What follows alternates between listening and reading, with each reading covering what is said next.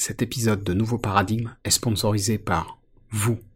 Pour soutenir le podcast, rendez-vous sur patreon.com slash noéjacomet.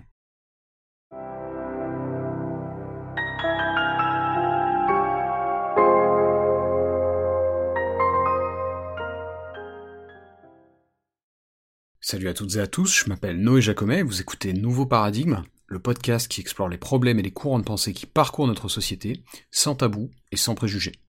Alors, quelques actus avant de commencer. Euh, vous l'avez vu, le dernier épisode était une interview du professeur Stéphane Gaudry sur des questions liées à la pandémie. J'aime beaucoup ce format conversationnel, je voudrais en faire plus. Donc n'hésitez pas à me proposer des personnes à interviewer. Euh, simplement gardez en tête que j'ai une petite plateforme et que donc évidemment je peux pas faire venir n'importe qui. Mais je maintiens que c'est quelque chose que j'apprécie et que je veux développer. Seconde actu, il y a plusieurs personnes qui m'ont demandé où en était la publication du livre que j'ai traduit l'été dernier. Donc pour rappel, c'est la version française du livre Unveiled de Yasmine Mohamed, qui raconte comment elle a échappé à l'islam radical qu'on lui a imposé vers 5-6 ans. Alors la publication arrive, euh, pour info, on s'est entendu avec un éditeur québécois en décembre 2021, et donc je peux pas vous donner une date précise. Euh, je pensais qu'il devrait être disponible à la vente au premier trimestre 2022, c'est encore jouable, mais peut-être que ce sera un peu plus tard, peut-être plutôt deuxième trimestre 2022. Faut bien comprendre que là, ça dépend pas tellement de moi, mais plutôt de la maison d'édition. Euh, en tout cas, voilà, ça arrive, vous inquiétez pas, et évidemment, je vous tiendrai au courant de sa parution. Donc dernière actu, pour ceux qui suivent un peu ce que je fais sur YouTube en plus de ce podcast, bah, je suis en train de voir pour proposer à Victor Ferry, qui est vidéaste et docteur en rhétorique, de éventuellement avoir une conversation plus directe que les échanges qu'on a pu avoir euh, par vidéo interposée, et donc en l'occurrence c'était sur le thème de la méritocratie. Donc voilà, peut-être qu'il viendra échanger avec moi sur ces questions, potentiellement dans Nouveau Paradigme d'ailleurs, euh, je vous préciserai ça sur les réseaux sociaux. Alors, dans l'épisode d'aujourd'hui, on va parler de questions liées à la robotique et au développement d'intelligence artificielle et des enjeux que ces sujets posent pour l'avenir de l'humanité. Du coup, la référence principale sur laquelle je vais m'appuyer, c'est Max Tegmark. Donc Max Tegmark, c'est un physicien américano-suédois euh, qui est rattaché à MIT et qui est euh, ce qu'on appelle cosmologiste. Donc il travaille sur des questions assez variées liées à, par exemple, la nature de l'univers, mais aussi, et c'est ce qui nous intéresse aujourd'hui, sur l'intelligence artificielle et les risques existentiels qui lui sont associés. Alors on va commencer par un truc très basique, à savoir comment Tegmark définit l'intelligence. Il y a plein d'options dans ce domaine, mais lui, il propose une définition très simple, à savoir que l'intelligence, c'est la capacité à accomplir des actions ou à atteindre des objectifs complexes. Alors, rien que ça, évidemment, ça pourrait générer tout un débat en soi, mais dans cet épisode, mon but, c'est de vous parler un peu de la pensée de Tegmark, et donc on va suivre son raisonnement. Du coup, maintenant qu'on a défini l'intelligence, on va aussi se pencher sur le vivant. Et c'est notamment là que Tegmark a des idées que je trouve vraiment intéressantes, puisqu'il le mentionne dans plusieurs conférences, et c'est aussi visible dans le titre de son deuxième bouquin, mais il divise le vivant en trois catégories. La première, la vie 1.0, est capable de survivre et de se répliquer, donc ça va d'organismes très simples comme des bactéries à des espèces animales plus compliquées, euh, type insectes mais qui n'ont pas de notion euh, culturelle, on va dire. Et je vais préciser ce que je veux dire par là tout de suite, puisque c'est là-dessus que Tegmark fonde sa deuxième catégorie, la vie 2.0, qui compte les organismes capables d'évoluer au niveau culturel. Euh, donc je pense que les humains sont un peu à part dans cette catégorie, mais en vrai on sait qu'il y a d'autres espèces euh, qui possèdent des prémices de culture. Et donc là-dessus, Tegmark appose le thème de software dans le sens où, selon lui, la capacité d'apprendre des choses, c'est la possibilité de mettre à jour notre software. Et donc enfin la dernière catégorie, la vie 3.0, et c'est le titre de son dernier bouquin, désigne la vie technologique, qui par exemple dans le cas de la robotique pourrait, euh, en plus de tout ce qu'on a vu jusqu'ici, mettre aussi à jour son hardware. Alors juste pour précision, si vous n'avez pas l'habitude de ces termes informatiques, le software c'est tout ce qui dans une machine est de l'ordre du dématérialisé, donc un programme, un logiciel ou bien même l'OS d'un ordinateur, c'est du software, et le hardware ce sont les composants physiques d'une machine, comme un disque dur ou une carte mère par exemple. Et donc la vie 3.0 de Tegmark, elle désigne le vivant qui pourrait remplacer ou mettre à jour facilement son propre, entre guillemets, matériel. Alors, dans une certaine mesure, on a des prémices de ça chez l'humain. Hein. En médecine, euh, par exemple, on a des membres artificiels ou bien les pacemakers, mais évidemment, on n'est pas encore au stade décrit par Tegmark. Donc voilà pour ces distinctions sur le vivant que je trouve intéressantes. Et donc maintenant qu'on a vu intelligence et vivant, euh, il reste une dernière distinction à faire, euh, notamment quand on parle d'intelligence artificielle, c'est celle qui est liée à ce que Tegmark appelle Narrow et Broad Intelligence, c'est-à-dire en français l'intelligence restreinte et l'intelligence étendue.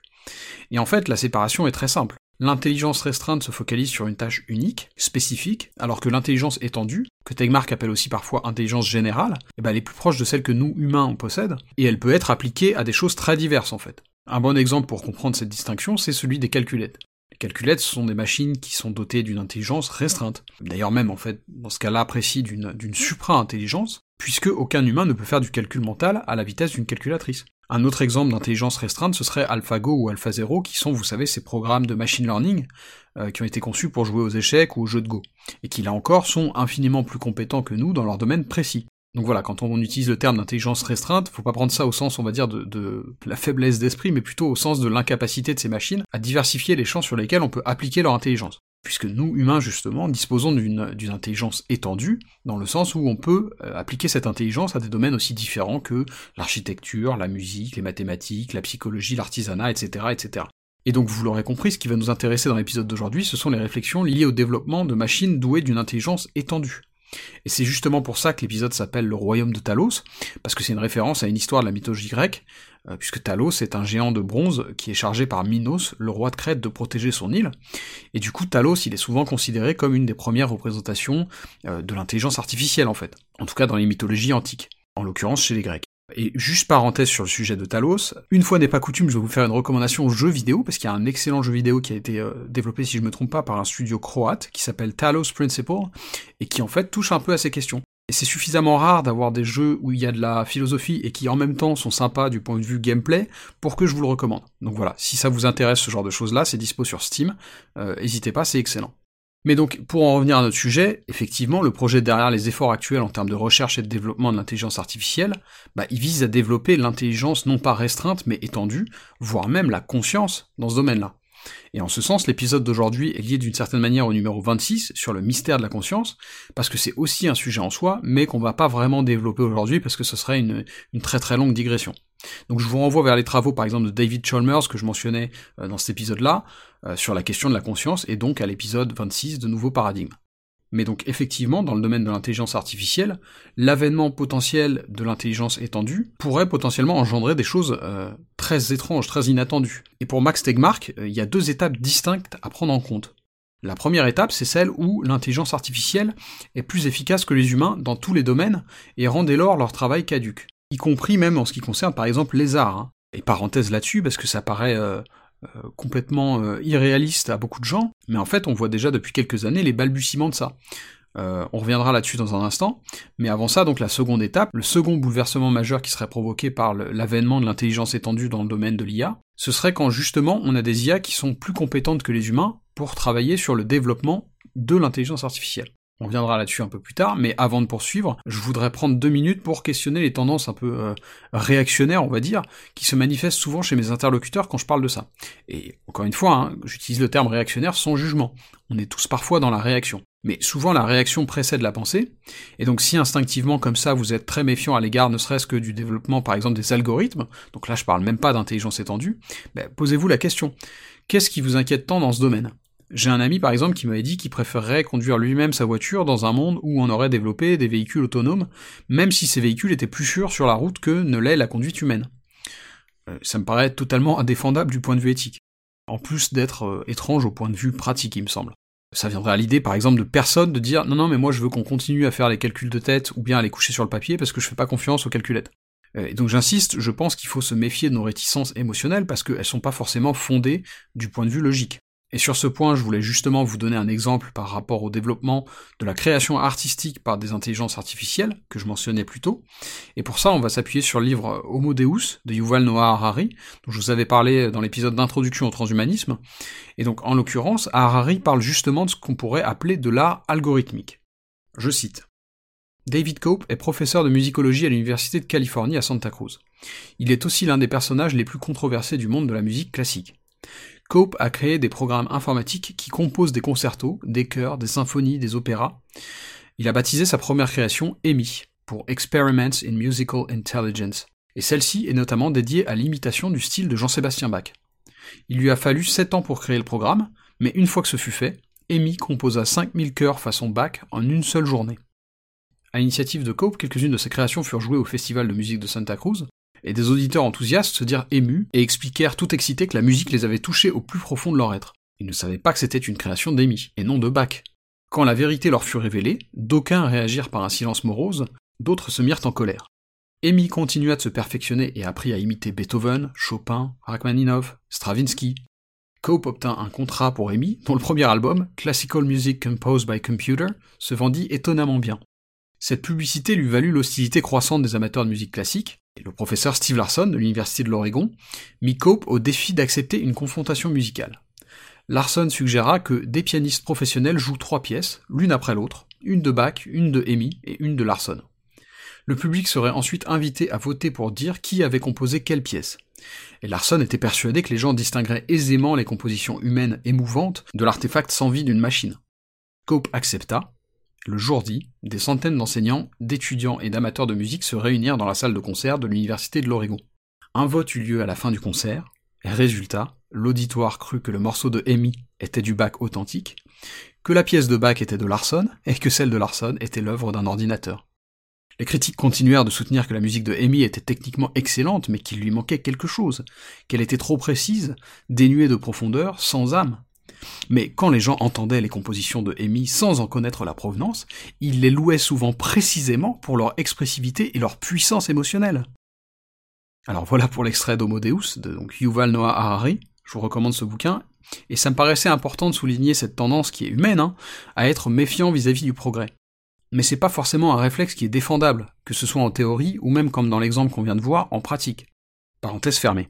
Et donc pour en revenir à notre sujet, on a là un exemple qui prouve que oui, c'est possible, un monde dans lequel l'intelligence artificielle remplace l'humanité, ou en tout cas est capable de, l'émuler d'une façon convaincante. Et on va y venir plus tard. Mais donc le second bouleversement que j'évoquais plus tôt sera, d'après Tegmark, corrélé au moment où l'intelligence artificielle nous dépassera aussi dans sa capacité à développer son propre champ.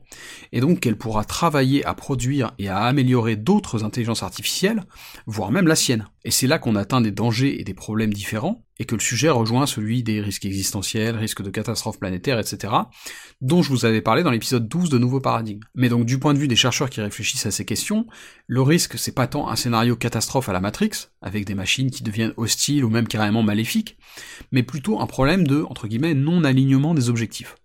Autrement dit, être lié avec une entité plus intelligente que nous, c'est pas nécessairement un problème, à condition que les objectifs de cette entité soient corrélés aux nôtres. L'exemple que donne Max Tegmark pour illustrer ça, c'est qu'en fait, bah, en tant que nourrisson, on a tous été dans un rapport comme ça à nos parents. On était dépendant d'eux, moins intelligent qu'eux, moins développé qu'eux, alors merci en tout point de vue. Et pourtant, sauf cas particulier, hein, euh, ça s'est pas trop mal passé, parce que nos parents avaient des objectifs louables qui étaient, en gros, alignés sur les nôtres. Et je pense que c'est un argument assez fort pour appuyer cette idée que justement, c'est pas parce qu'on crée des choses qui nous surpassent qu'elles vont forcément se retourner contre nous. Là où je veux en venir, et ce sera le sens de ma conclusion, c'est que malgré que ces risques existent, je pense qu'il faut pas avoir peur du développement de l'IA. Bien sûr que ça va poser des problèmes à nos sociétés. C'est vrai dans le cas qu'on a vu à travers Harari sur le fait que des jobs aussi créatifs que la composition musicale peuvent être répliqués par l'IA, mais c'est déjà vrai depuis bien longtemps pour d'autres jobs en fait. Et évidemment que ça, ce sont des bouleversements socio-économiques, euh, mais qui pour moi devraient trouver une réponse non pas dans une limitation sur le développement des machines, mais bien plus dans des considérations liées à la répartition des richesses que produisent ces machines. Euh, il y avait un très bon épisode de Data Gull sur ce sujet que je vous mettrai euh, en description, mais voilà, de mon point de vue, le sens du progrès, c'est de réduire la place que prend le travail, le labeur humain, pour qu'on puisse se concentrer sur des tâches créatives et épanouissantes indépendamment de considérations liées à notre survie matérielle ou biologique. Enfin, c'est un autre sujet qui est en plus vaste, et donc pour rester sur celui qui nous occupe, qui concerne le problème plus grave encore de risque de catastrophe planétaire ou risque existentiel lié au développement de l'IA, bah, ce que propose Tegmark, c'est justement d'avoir une démarche proactive. Euh, il y a des progrès technologiques pour lesquels on pouvait se permettre de corriger le tir de façon réactive, en voyant là où ça foirait, mais l'intelligence artificielle, ça fait pas partie de cette catégorie-là. Et pour Tegmark, et je le rejoins là-dessus, elle serait plutôt comparable au développement par exemple du nucléaire, où là, si on fait n'importe quoi, on peut vraiment s'autodétruire. Et c'est pour ça qu'il faut encourager la recherche sur le sujet, pour que les gens les plus compétents puissent envisager les pires scénarios catastrophes et construire un cadre qui dirige, qui oriente cette recherche dans la bonne voie. Pensez au développement de la biologie. On aurait très bien pu s'en servir principalement pour développer des armes bactériologiques et se mettre sur la tronche. Mais heureusement, dans sa globalité, le champ de la biologie est voué à étudier le vivant pour le préserver, pas pour lui nuire. Parce que justement, on a mis en place des règles, des lois, qui interdisent, par exemple, de produire des armes bactériologiques. Chaque champ, mais même chaque nouvel outil qu'on crée peut être utilisé de façon néfaste. Mais il peut aussi être utilisé de façon altruiste. Et donc, de mon point de vue, ce qui convient de faire dans le domaine de la recherche sur l'intelligence artificielle, bah, c'est pas de la bloquer par principe de précaution, mais de mettre en place les garde-fous qui permettent que son développement soit lié à des ambitions louables, Et c'est en ce sens que la démarche de Max Tegmark, elle me paraît pertinente, parce que c'est un des objectifs du Future of Life Institute, qui est une organisation à but non lucratif qu'il a cofondée. Et donc par exemple, sur le sujet de la direction que doit prendre la recherche sur l'intelligence artificielle, bah, cet institut avait énoncé dans le contexte de la conférence d'Asilomar de 2017 leurs 23 grands principes de l'intelligence artificielle. Je vous mettrai un lien vers ces principes dans la description YouTube. Euh, c'est des choses qui sont euh, assez larges et plutôt bien pensées, je trouve. Et au passage, j'ai découvert en bossant sur cet épisode que, en plus, le Future of Life Institute a une chaîne YouTube et un podcast dans lesquels ils invitent régulièrement des chercheurs, des scientifiques, etc. Donc je vous recommande ça euh, vivement aussi, du moins si vous comprenez l'anglais. Et donc pour conclure, je le dis souvent mais parce que je le pense, on a fait aujourd'hui qu'effleurer le sujet. Euh, et moi, mon objectif à travers cette première ébauche, c'était surtout de commencer à lancer des réflexions. Mais typiquement, c'est le genre de thématique que j'aimerais traiter avec des invités plus connaisseurs que moi, et je pense qu'on aura l'occasion d'en reparler dans de prochains épisodes, et donc d'ici là, prenez soin de vous, et à bientôt dans Nouveau Paradigme.